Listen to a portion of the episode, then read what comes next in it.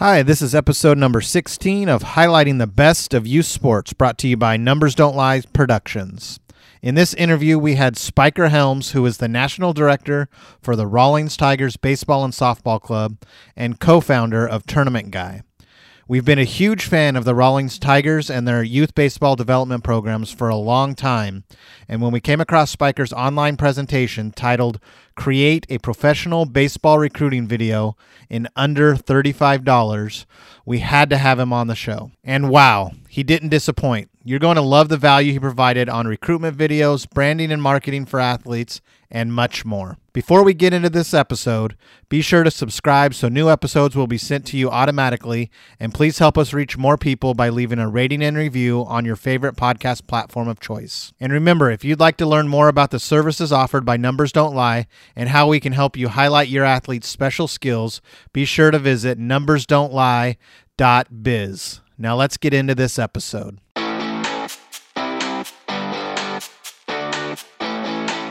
Welcome to highlighting the best of youth sports, where we bring you insights from top athletes, their sports journey, and those positively impacting the youth sports community. If you're ready like we are, let's go.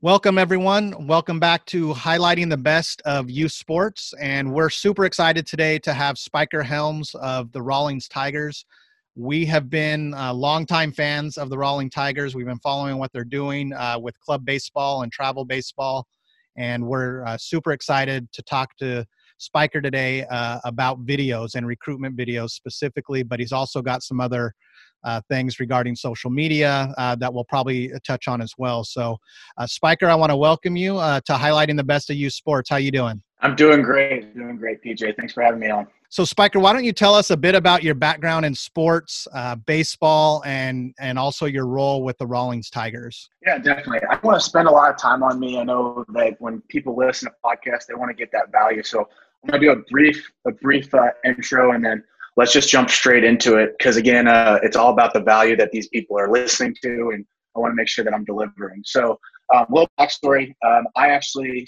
uh, was an economics major. Thought I was going to go into the financial world um, was at Missouri State, played at a pretty high level, and then went to pro ball. And then I started going into the finance world, and I was like, this is not me.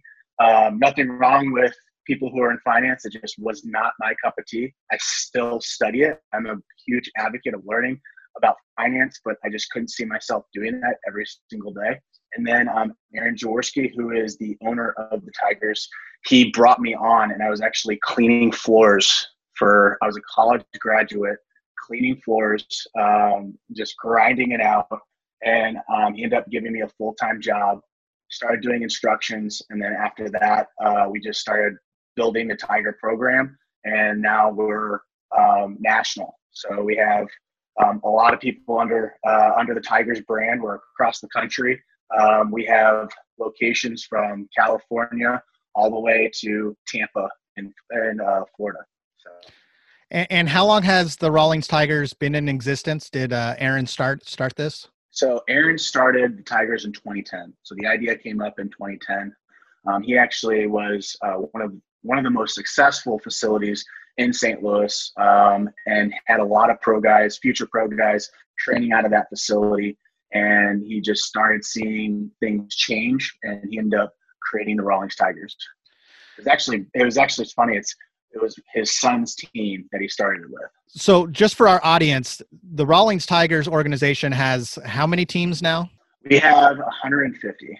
150 in 10 years. And to compare it, I, I, guess a big picture view, it's almost like a franchise where uh, different Rawlings Tigers organizations can can be established in different areas throughout the country, correct? Yeah, it's an affiliation agreement um, amongst uh, coaches and the directors. So we have different two types of um, two types of categories of people can come in and become a Tigers team. We have directors who can own their own area, um, which then they they bring in coaches themselves and then teach those kids, um, teach those players. And then we have non-territory which are coaches who are just individual teams who want to be associated with the brand and want to want our training material, um, our online training material. And I, I, know you don't want to spend a lot of time on your background, but I, I want to touch on one thing just to, so our audience understands the the authority that you have as far as talking about recruitment videos that we're going to talk about here in a second. Uh, with mm-hmm. your role with your role with the Rawlings Tigers, can you tell our audience a bit about your network and relationship with baseball scouts, recruiter, recruiters, and college coaches? We our, our, bread and butter is our high school program, which is here in St. Louis. We have a number of other high school programs across the country. Um, but more specifically, that's where a lot of our ideas stem from. And um, we always go to the ABCA this year, uh, uh, uh ABCA every year. And if no one knows what the ABCA is, it's literally the convention for baseball coaches. And so um, our idea is when we go in there is try to figure out where the trends are going and what college coaches um, are looking into and what they value so that we can then um, tell our players and our parents um, where their focus needs to be for their recruiting season um, and their recruiting years. Okay. And typically for baseball, what are the recruiting years? Oh gosh, uh, that's that's a that's a loaded question because it, it, it's it's changed dramatically. Um, in the last five six years, it's changed dramatically. Um, I would say that your recruiting years actually start when you're 13. Okay. they start moving 14, 15, and then 16 and 17 is like you are in the heat of it. So um, if you're a, if you're a 13 year old right now in the country, you probably need to start thinking in that direction. Not necessarily providing a lot of actions action steps but you need to start thinking in that direction. Okay and for for those of in our audience where they have athletes or they are athletes that are 14 and 15 and haven't really got started is there time to catch up yeah they're not behind by any okay. means okay. They're, they're they're not they're not so i don't want anyone to be freaking out like oh my gosh i'm i'm 15 years old and i haven't done anything each person's recruiting timeline is completely different. Um, but if you are a person that aspires to go to a Clemson or a Vanderbilt um, or an SEC school, um, you need to be start thinking early. Now, again, if you're 15 year old, 15 years old, you're not late. I've seen uh, major universities pick up seniors um, at the last second just because of the draft or uh, something didn't work out with grades. So um, when you're when you're 13 to 18, you're in the heat of it and you're in the middle of it. So just keep working hard, keep getting uh, training, and then obviously market yourself and promote yourself, which we're going to talk about here shortly. Okay, so let's go ahead and we're going to transition in why we're really here today. And I came across a slide share that you had shared on one of your social media. I think it uh, was in LinkedIn. And the title of it was How to Create a Professional Recruiting Video in Under $35. And mm-hmm. the our, our company that's what we do is, is we do the final production. We use other people's content they send it to us and then we do, we do the final production of recruitment videos and just general highlight videos for the younger kids uh, for, for parents that w- want to have memories and everything like that. But I, I went through the slide share and i think it was a total of 40 47 pages and it was just content and gold for anyone looking to um, uh, want to create their own video because you can do it on your own. Everyone's got an HD camera in their hand at all times right now, and it, it was great. And then I reached out to you, so I want to touch base. Uh, to, you know, I have a few questions on recruitment videos, um, so mm-hmm. I'll, I'll start with one for baseball players and athletes in in general. Is a is a recruitment video really important? Yes, um, it is. It is important, um, and it's becoming more important with how budgets are with how budgets are being allocated for those universities. So um, back in the day, um, back in my day, I feel like I'm my dad right now.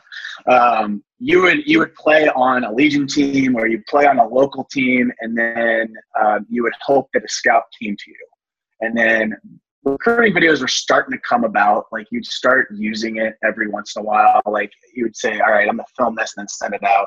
No one really knew if, they, if the coaches actually looked at them.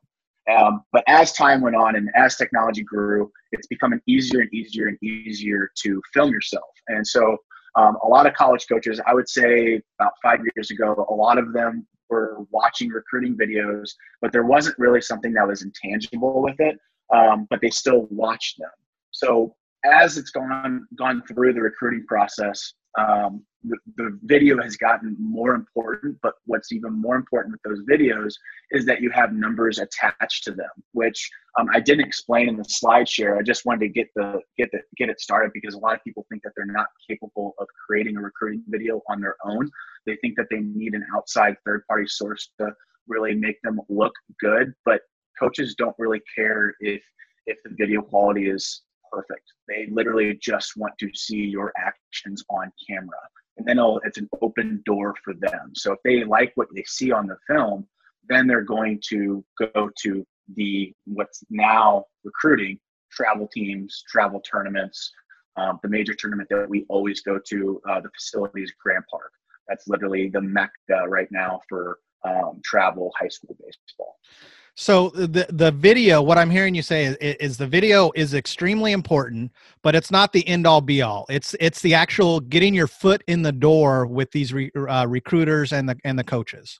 Yeah, it's a, it's just an opening line, opening statement. Again, understand that they're getting bombarded with emails constantly. So everyone, and this is kind of where I wanted to really hit on, is that everyone's focused in on email but no one's really focusing in on Twitter. Football and basketball has figured it out. The kids on on the football and basketball space have really figured it out.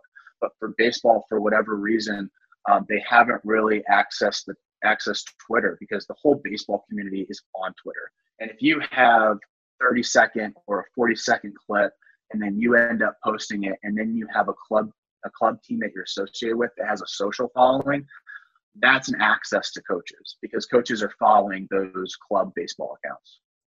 Okay, that's great information. I, am I'm, I'm excited to hear about that and and something that our, I know our audience uh, can get a lot out of and and be able to connect uh, with the baseball community and knowing that they're on Twitter and and that's that's huge.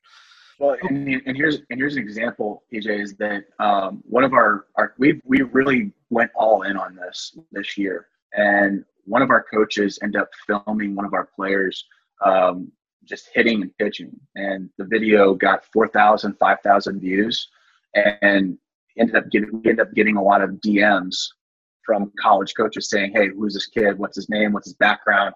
And that ended up opening the door. Now, again, that's not for every player, but what are the chances of that actually happening if he just did it on his own and just sent an email out?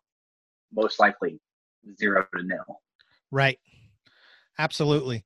So what what's the difference between a highlight video and a recruitment video? Is there a, is there a clear distinction? There is a clear distinction. So a highlight video is going to be like music. Um, you're going to have nice clean edits. It's literally everything from um, like home runs, triples, home like just anything you can think of that's like awesome yeah. and it gets you just jacked up. Like you can see it on YouTube. Just type in like New York Yankees highlight video, right. and you'll get like Luke just crushing home runs left and right, or right. Aaron it, Judge just putting on a display. Right. It creates the hype. Yeah, but the recruitment video is you don't want it to be super polished. If if it's super polished, that's a huge red flag for me as a recruiter. Um, and I don't I don't want that. I want to see the unpolished stuff. I want I don't I don't want to see you hitting a whole bunch of home runs. It's nice, but again, your stats and metrics should back that up.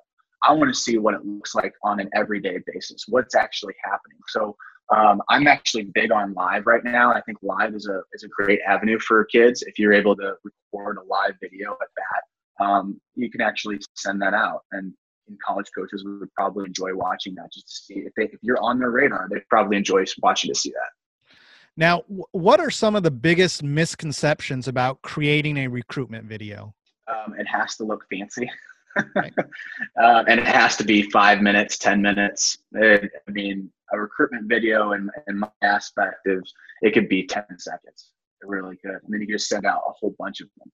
Um, but again, if you have, if you're trying to get the attention of a, of a certain college coach, you can actually take in um, 10, 12 different clips and then mesh them together and then send it out. And the college coach would enjoy watching those. Spiker, the process that you developed in, in the slide share is very similar to how we coach our clients. The only difference is that we actually do the final production of it and, and put it together.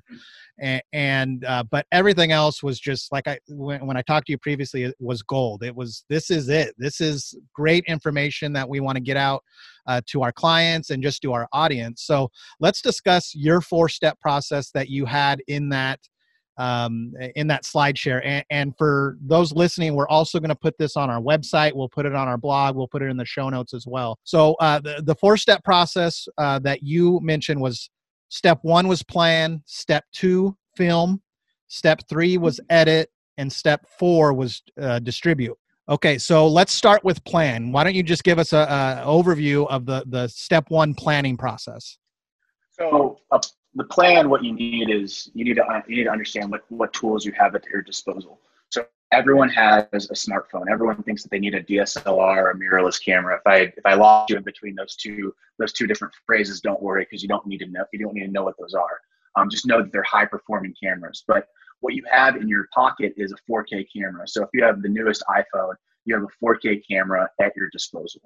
And so when you have that, just get a tripod and you plan out your shot. So what I'm going to do is I'm going to go to a field and then I'm going to say, all right, I need to get my fielding, I need to get my pitching, I need to get my hitting. Um, if you're another sport, obviously um, figure out what the key things that a coach wants to see, and then end up shooting those shots. Um, and uh, the the best part about it is if you have a bad shot, don't worry about it because you can just reshoot that shot again, coaches don't want the polished product. They want to see what you are that day. So don't worry about making mistakes. Just get the shot done. And as you start planning, just know, and I, I, I give you tools on, okay, um, get the tripod, get the iPhone. This is how you shoot it. You want to make sure that you're using um, the uh, third principle and making sure that you're getting your person in line with that camera. So many times people think I need to be super close or super far away. I want to be right in the middle. The title of your slide share was to do it in under $35. So the $35 is the tripod, correct? yeah, it is. Okay. And you can uh, the beautiful part is you got Amazon. So right, right, perfect. Okay, so step two is film. So, and you you started to touch on this on the the thirds principle, but uh, can you just give us an overview of the filming step? So, filming step is um, it's pretty simple. Um, obviously plan out your shots, but then from there, um, and I give you key things that a, a typical videographer or photographer knows, the basics. And I want to make sure that I'm keeping my my object in frame. I make sure that um, it's staying in line. I don't want it to be off screen or above. I want to make sure that I get the whole picture, but not too away, so I can see the actions. Um, and there's a step by step basis in that actual packet of like what it actually looks like, looks like. It's really hard to describe um, as we're just it's just verb we're just using our words right now. But I really challenge people to really look at that slide because I, I explain it pretty simple in layman's terms without boring you with the technical um, filming language. Yeah, and, and, I'm I'm looking at it now on the slide share, and there's just so much uh, technical information, and there's details, and the the photographs as well um, and, and, the graphics in the slide share are very helpful. So I would encourage anyone in our audience to make sure you go and take a look at this. Um, you'll just go to our show notes and it'll, it'll be there. Okay, so ne- the next part, Spiker, uh, in your four step process was edit. So can you give us just a brief overview on the, the editing? Um, the editing is pretty simple. So this is the best part about the whole $35 is that we're just using a tripod. So um, and you don't even need a tripod. It was just one of those things where it made it sound sound sexier um, sending it out when it said $35 because you want to you actually want to click on it and look at it. But you could just do it handheld. So if you're doing it handheld, just make sure that you're still as you're shooting it and make sure that you're using a horror. I'm going back to the film section, but make sure that you're using it horizontally and not vertically. But um, for every computer um, in the U.S. sold there is editing software on your on your system right now. And it's very bare bones editing system but it works. So all you need to know is know how to drop the files into the software. And once you drop the files into the software then you just start placing them on a timeline. And if anyone doesn't know what a timeline is um, it's literally how it sounds. It is um, a length of time, and you have clips that are on that length of time. So it's almost like a strip. And then on that strip, you're gonna say your video is 20 seconds. Well, I'm gonna cut out cut, cut out all the dead space. So anytime they said, um, "All right, start," or "Okay, we finished," cut. You just cut that stuff out and then just put the action items that are in that film. So if they're running, you just cut it to where they started their running point and then they ended their running point. Um, if they've thrown a pitch, you cut out all the dead space in between pitches like I previously mentioned, that that's what we do, and, and we have a little more advanced system. We use Premiere Pro, and uh, that's our bread and butter. Um, but you're, you're right; anyone can do it if they really wanted to, you know, put in the time to l- learn how to use it, and it's it's very very easy. So great information on the editing piece. So. And I'd say this. For, I'd say this for the editing. That's going to probably be your biggest time consumer. Yep. It's going to be the edit, the filming and the planning and the distributing. Um, I distributing is probably up there because there's so many places you can distribute your video. But um, if you're talking about the edit, that's where that's where a lot of people um, become useful is on the edit. Like I, like here at the Tigers, the stuff that we do, I edit everything on my own. But we're actually looking for someone who wants to be a creator and wants to edit. So it's it's that time consuming. Right, and and here's the thing, you know, the the title of of this SlideShare was under thirty five dollars for the tripod, and and actually you don't you don't need it. But here's the thing, like I can do that one minute video, and we actually one of our short social media videos is under a minute video, and we do the editing for them in forty nine dollars. So all in all, with a video editor, with your process at thirty five dollars, mine at fifty, they're still under a hundred bucks and uh, you know to, to find a service like that. So I, I just wanted to throw that out there. It is one of the most difficult one of the or not not one of the most difficult one of the most time consuming like you said. The other thing that we found to be super time consuming especially if uh, like a parent is which is how we started was collecting footage over a season is actually getting home and organizing that footage uh, if you have so much and learning how to do that and we have some processes for for that as well. So those are definitely time consuming. Okay. And another thing, another thing that a lot of people aren't considering is that, um, which I don't want to, I don't want to tear someone that is a do-it-yourself person because that that's what that's that's what that uh, SlideShare was for is for the DIY person. Right. And one thing that you have to consider if you are going to do it down this path where you want to do it all on your own, you're going to have to consider your processor that's in your computer, and you're going to have to you have to consider the graphics card. If no one knows what that is, I'll keep it super simple. If you have a model that has an i5 processor, which you can figure out, which on your computer, it's going to make it super slow. So you're going to be, it's going to take even more time. Where I have an Apple computer, um, Apple is really known for creators. I can buzz through and edit um, a lot faster than someone that has a consumer grade product. Right, and and and one uh, another tip for anyone that is a do-it-yourself person, as far as the processing and the computer, that that's great advice. The thing that we found over time was because we started out as a 100% novice, just a dad doing videos, and I was doing even when I started the business, was still doing everything on my laptop, but it was killing me.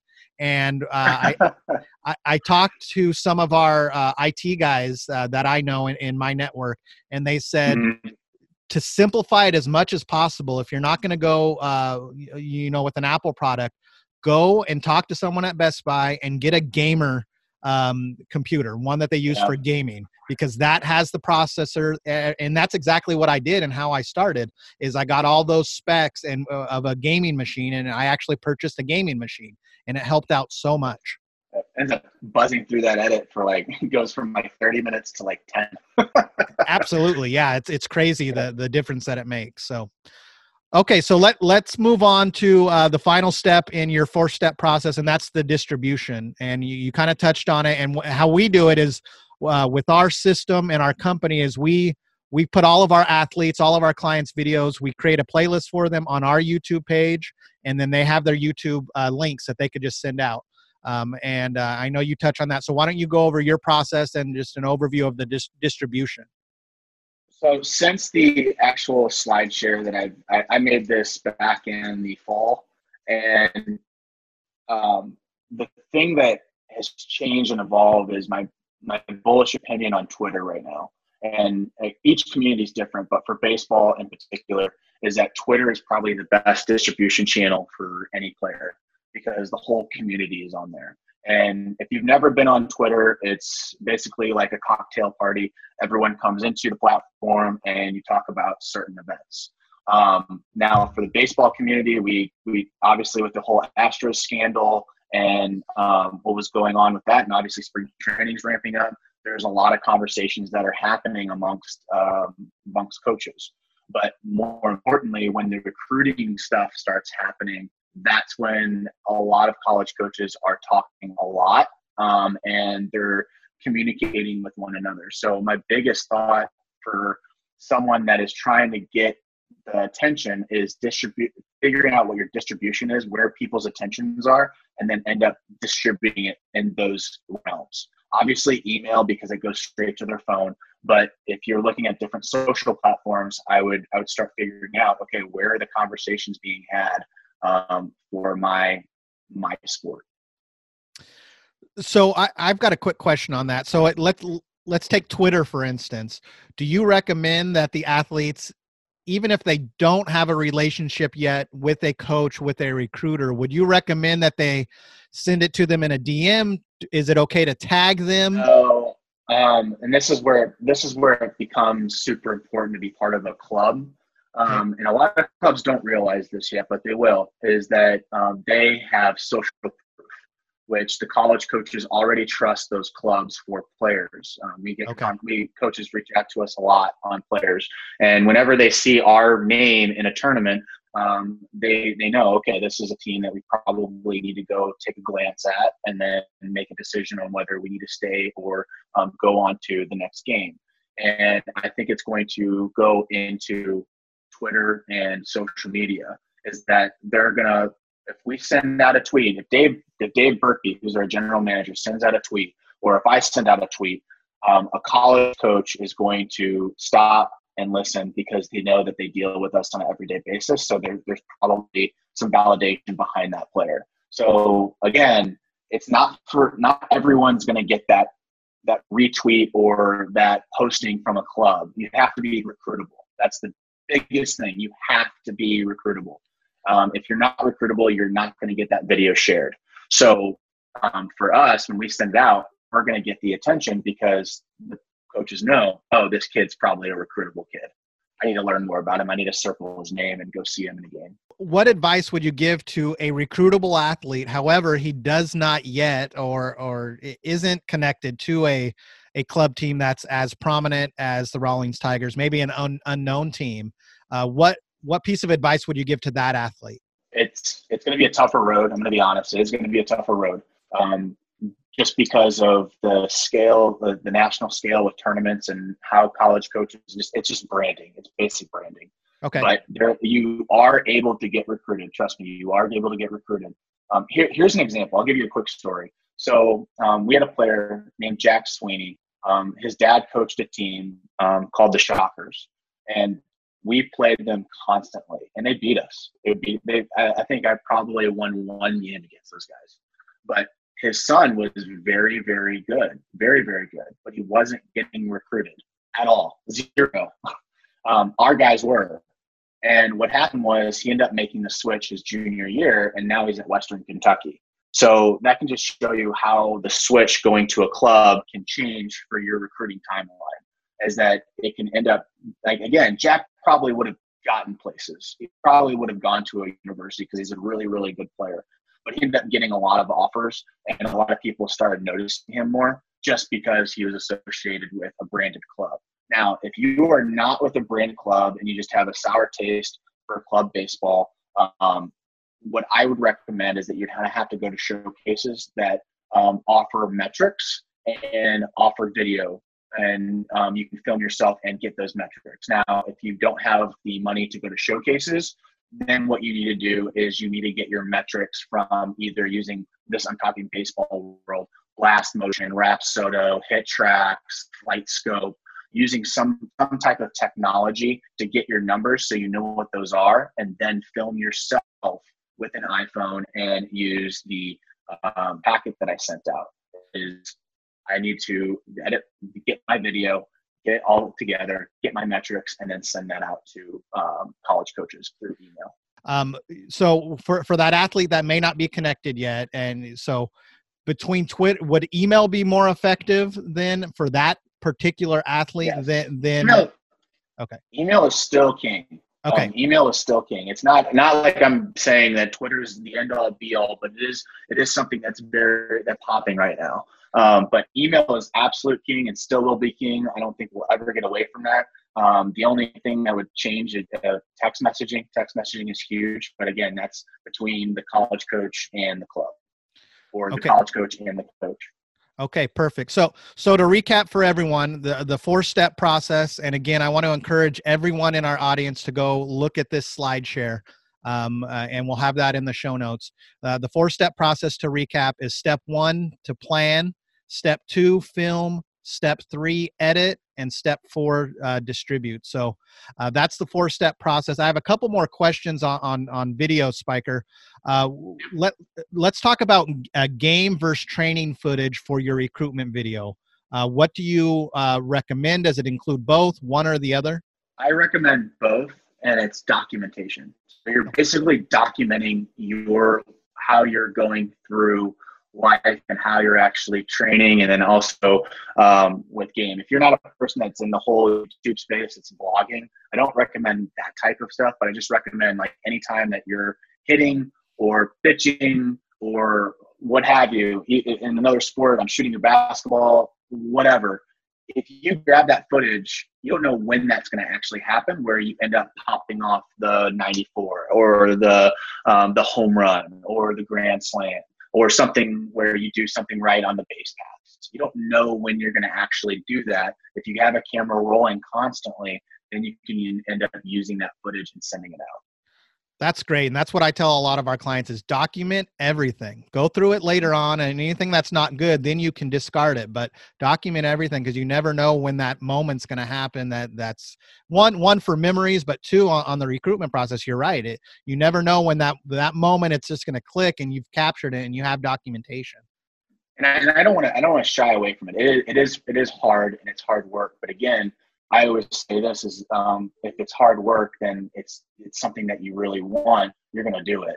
If I want to go to college and I want to play, I've got to do these things. Now, again, if I'm a talented person that's six foot five and throw 94, obviously you're not to have to do this. But majority of people um, that the stories that you don't hear, they are the people that have to do that. I was one of those guys. Um, if you see that, if you if you look at um, the rankings right now, players um, in baseball, the top 60, those guys don't need to do this.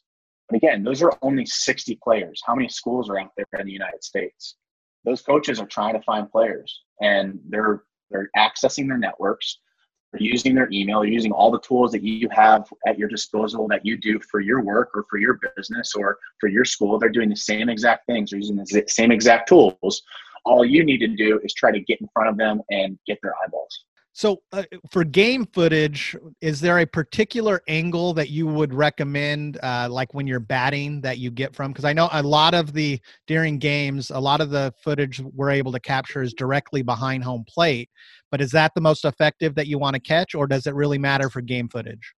I don't personally. I don't think straight behind is a great a great piece. Like it, it, yeah, I'll show where the ball goes and everything like that. But again, the coach is trying to see, all right, how's this timing? How fast twitches he? Um, I need to see a side view for that.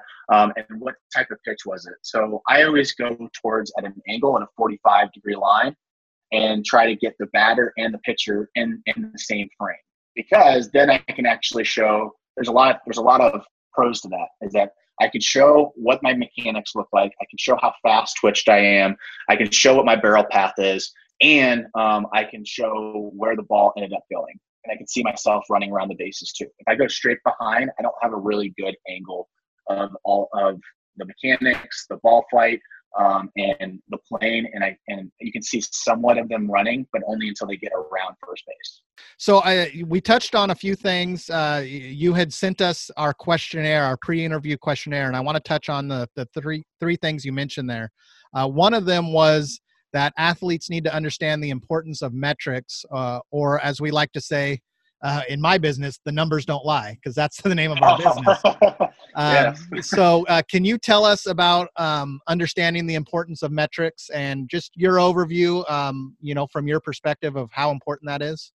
Yeah, this kind of goes back to my economics roots. Is that uh, numbers is the universal language. Um, there's no opinions in numbers. R- rarely, um, unless you're skewing the numbers, but that's going to get found out anyways. So um, I can see a world where um, a head coach of a Division One school ends up texting me and say, "Hey, do you have these numbers?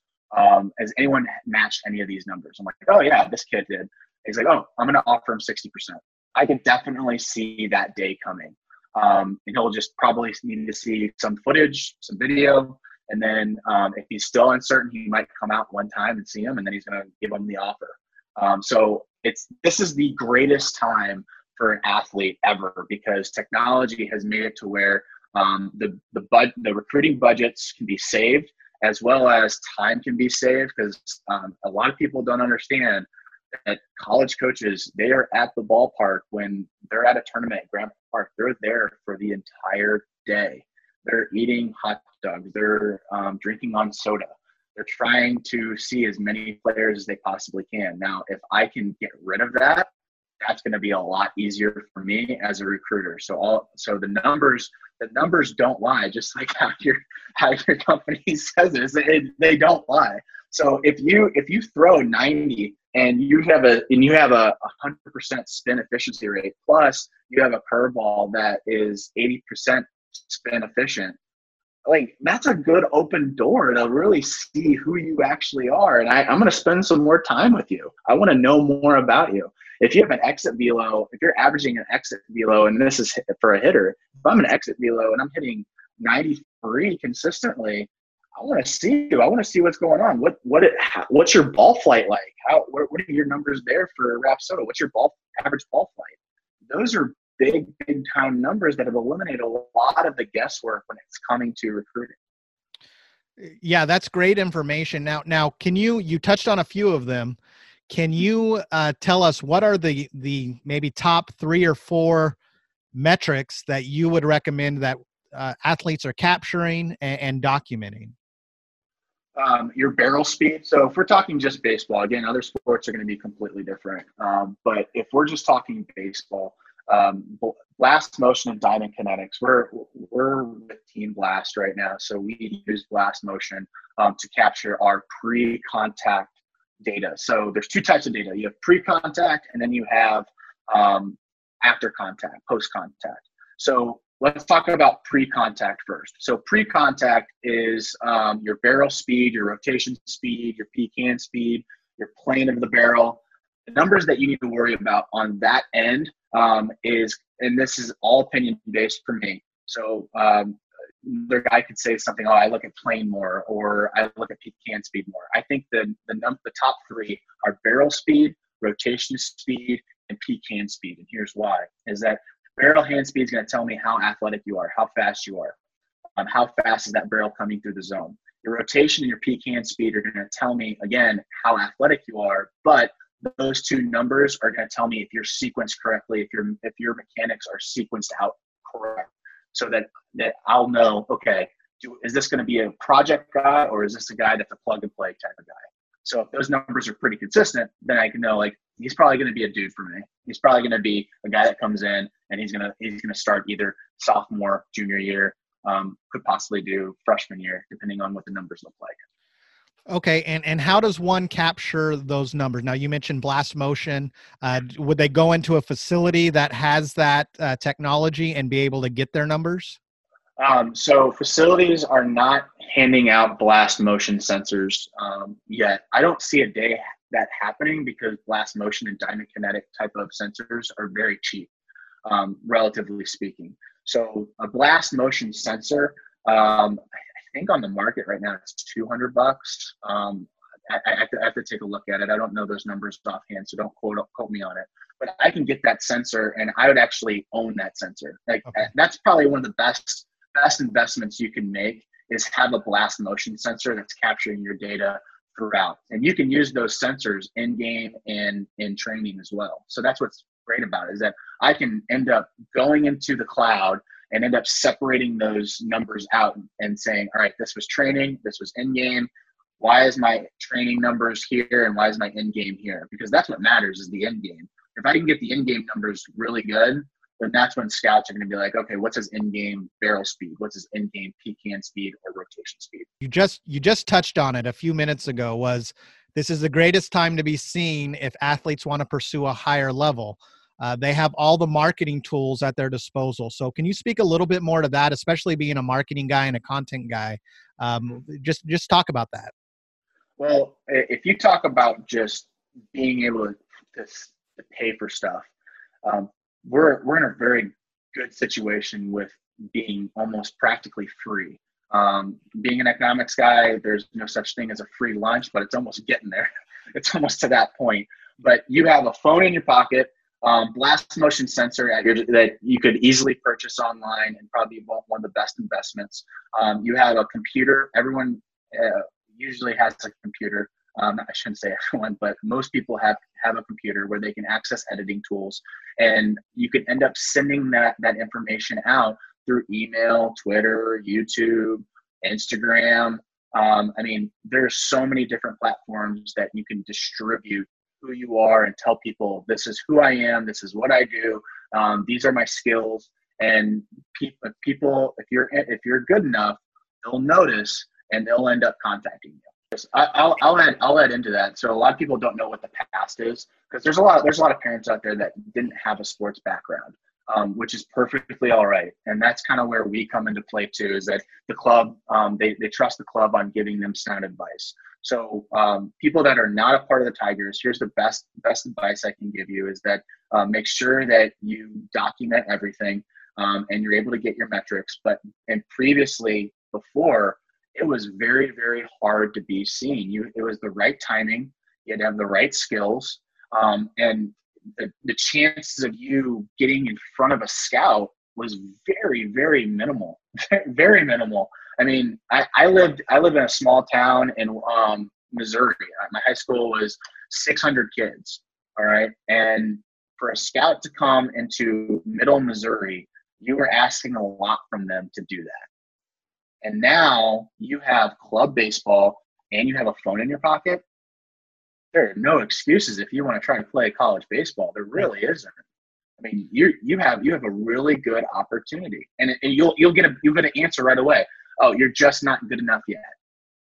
Which is nothing wrong with that. Right. Then you can always you can always work from that. Right. So I they, they tell me, all right, Spiker, you're not good enough yet. I didn't get that answer until I was senior in my senior season.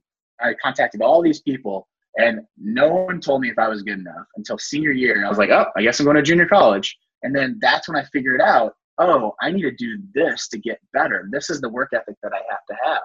And I end up going to a Missouri State. But if I would have known that my freshman year of high school, oh my gosh, I, yeah. I would have saved so much time. Right. So much right. time. Absolutely. So you mentioned also that playing sports, and th- this is a philosophy of the Rawlings Tigers, I believe, but playing sports is not about becoming a professional or playing in college. It's about enjoying your pastime and learning how to compete, win, and overcoming your failures. So, can you talk a little bit about that? Yeah. So, um, club club baseball, obviously, we're trying to help players get to college baseball and professional baseball, but I don't I don't see it as that's like the end all be all. Yes, I'm helping you. I'm servicing you. I'm trying to make sure that you have the best opportunity possible um, in front of college coaches, and that you're able to able to get that chance.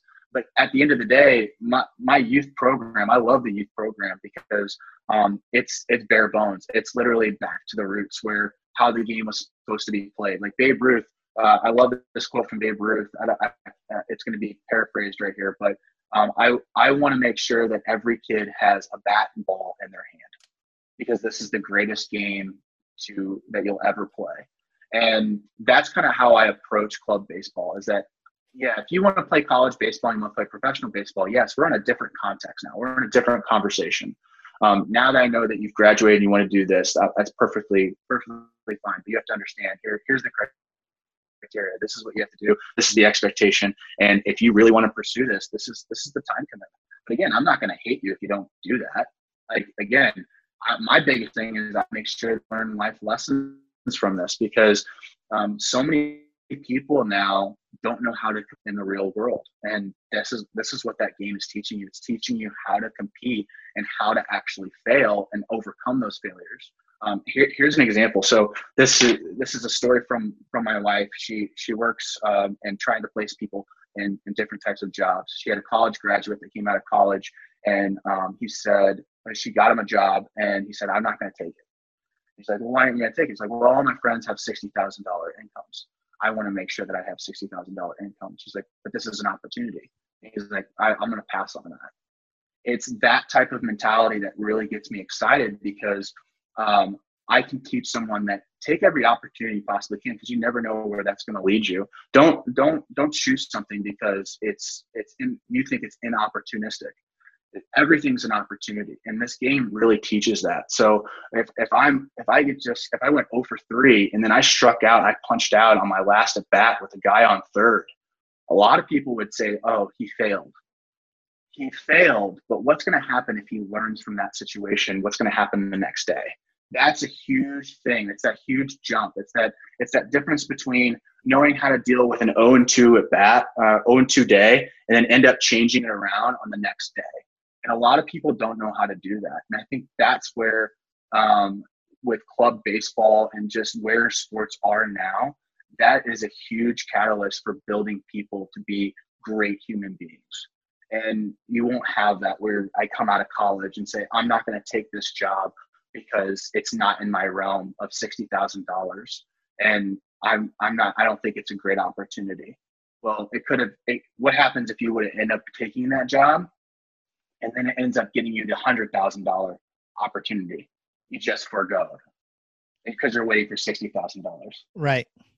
No, that and I think that I think the game does a great job at teaching teaching people how to deal with that. Absolutely, and I'm a huge baseball guy, and that's how we started. That's where my passion is too, and and uh, the, I, I, agree. It teaches so many life lessons, and uh, I appreciate everything you guys are doing with the Rawlings Tigers and all the value you've been provided uh, so far uh, in this podcast. And we're about ready to wrap it up, so I'm going to move into our rapid fire final four. Ready? Go for it. All right, Spiker. What's your one big goal for the Rawlings Tiger Tigers organization this year? Um, I would love to paint the whole nation orange. Um, I just think that we have a great a great service that we're able to provide people. Um, I think that coaches get a lot of value um, when we streamline it on the back end of things. And so um, I, I, I would love to love to get more more coaches that are like minded like us, um, and more directors who want to build a program and help help kids really learn life lessons. I would really love for them to uh, jump on board with us. Okay, perfect. What's the best piece of advice you've ever received from a coach, parent, or mentor? Oh gosh, there's there's been so many. Um, I hate I hate doing the cliche. Oh, there's been so many. um, but you know, it, it, comes down to this, and again, it's going after a, a cliche. I hate doing cliches, but it, it's so true. Is that um, our the, the question I always got from my dad was, "Are you having fun?" And and I always thought that was just a weird question when I was little. I was like, yeah, of course I'm having fun. I'm playing baseball. But it was it it prepared me for when I started getting into the real world, which helped me get out of finance because my dad would ask me, "Hey, are you having fun?" And I would always point back to like, "Am I having fun? Am I really doing what I like love doing?" And if the answer if the answer is no, then I need to stop and revert and try to figure out, okay, what's my next step? What's my next stepping stone? And if I'm having fun, yeah, I'm having fun. Let's do some more of this. Let's figure out what I need to do. Now, Spiker, who's your favorite athlete and why? Favorite athlete of all time? Oh gosh. Um, can I have three? Sorry. Have- Absolutely. Okay. So I always wanted to be a switch hitter, so I wanted to be like Mickey Mantle. I, I love Mickey Mantle. Never seen him play.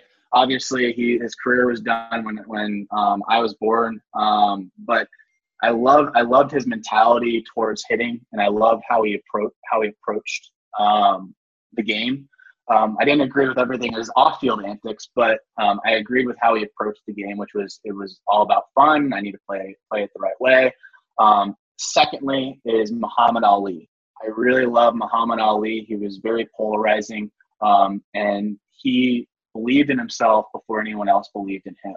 Now, I'm going to go even more controversial, which a lot of people don't like this person, but how he approaches um, his craft and how he approaches um, the game is Conor McGregor of, of the MMA and he's very very if, if if you can get past all of his antics off the off the off the ring and how he promotes himself if you get past that if you look at the what he actually does and his action items you'll see that he's a very very very smart individual and how he approaches business and how he approaches um, when he approaches a fight and how he faces someone um, everyone thinks that he's a showman which he definitely is but when you see him fight and he loses, watch what happens when he loses. If you can go on Google, uh, go on YouTube and actually search it, um, you'll see that um, he is very humble, um, and he still celebrates his losses because that's the that's the greatest time for you to learn.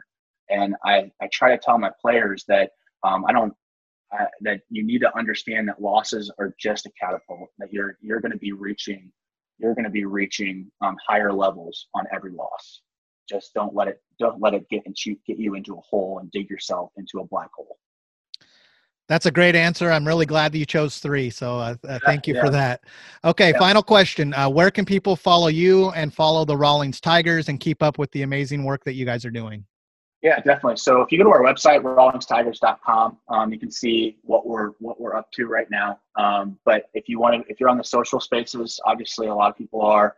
Um, if you go to Instagram at Rawlings Tigers, Facebook um, at Rawlings Tigers, and then um, Twitter, uh, for some reason I don't know why we did this, but our Twitter handle is at Rawlings underscore Tigers. Tell me how. What were we thinking on that on that point? I, I have no idea. It's probably like right when Twitter was just popping. Right. And we were like, all right, let's just do underscores because like people are going to search Rawlings space tigers. I have no idea why we why we thought about that, but that's that's what we did. So. Okay, perfect. And even though that one's a little complicated, we'll put it all in the show notes as well for everyone. Okay, so, perfect. So with that, we're all done, and I just want to say thank you very much, Spiker. It's it's been a great conversation, uh, so much value, and I, I'm looking forward to putting the final pieces together and, and getting this out. All right. Thanks, PJ. I appreciate it. It's been a, it's been a fun time. All right. Absolutely. Thank you. You have a great day. All right. You too. Okay. Bye. We hope you enjoyed this episode of highlighting the best of youth sports. Be sure and subscribe, and please help us reach more people by leaving a rating and review on your favorite podcast platform of choice. If you or someone you know are interested in learning more about Numbers Don't Lie and what we do, what programs and services we offer for athletes, and how to get your athlete involved, be sure to visit numbersdon'tlie.biz. Until our next episode, go out and win the day and never miss your opportunity to be great. Thanks for listening to Highlighting the Best of Youth Sports.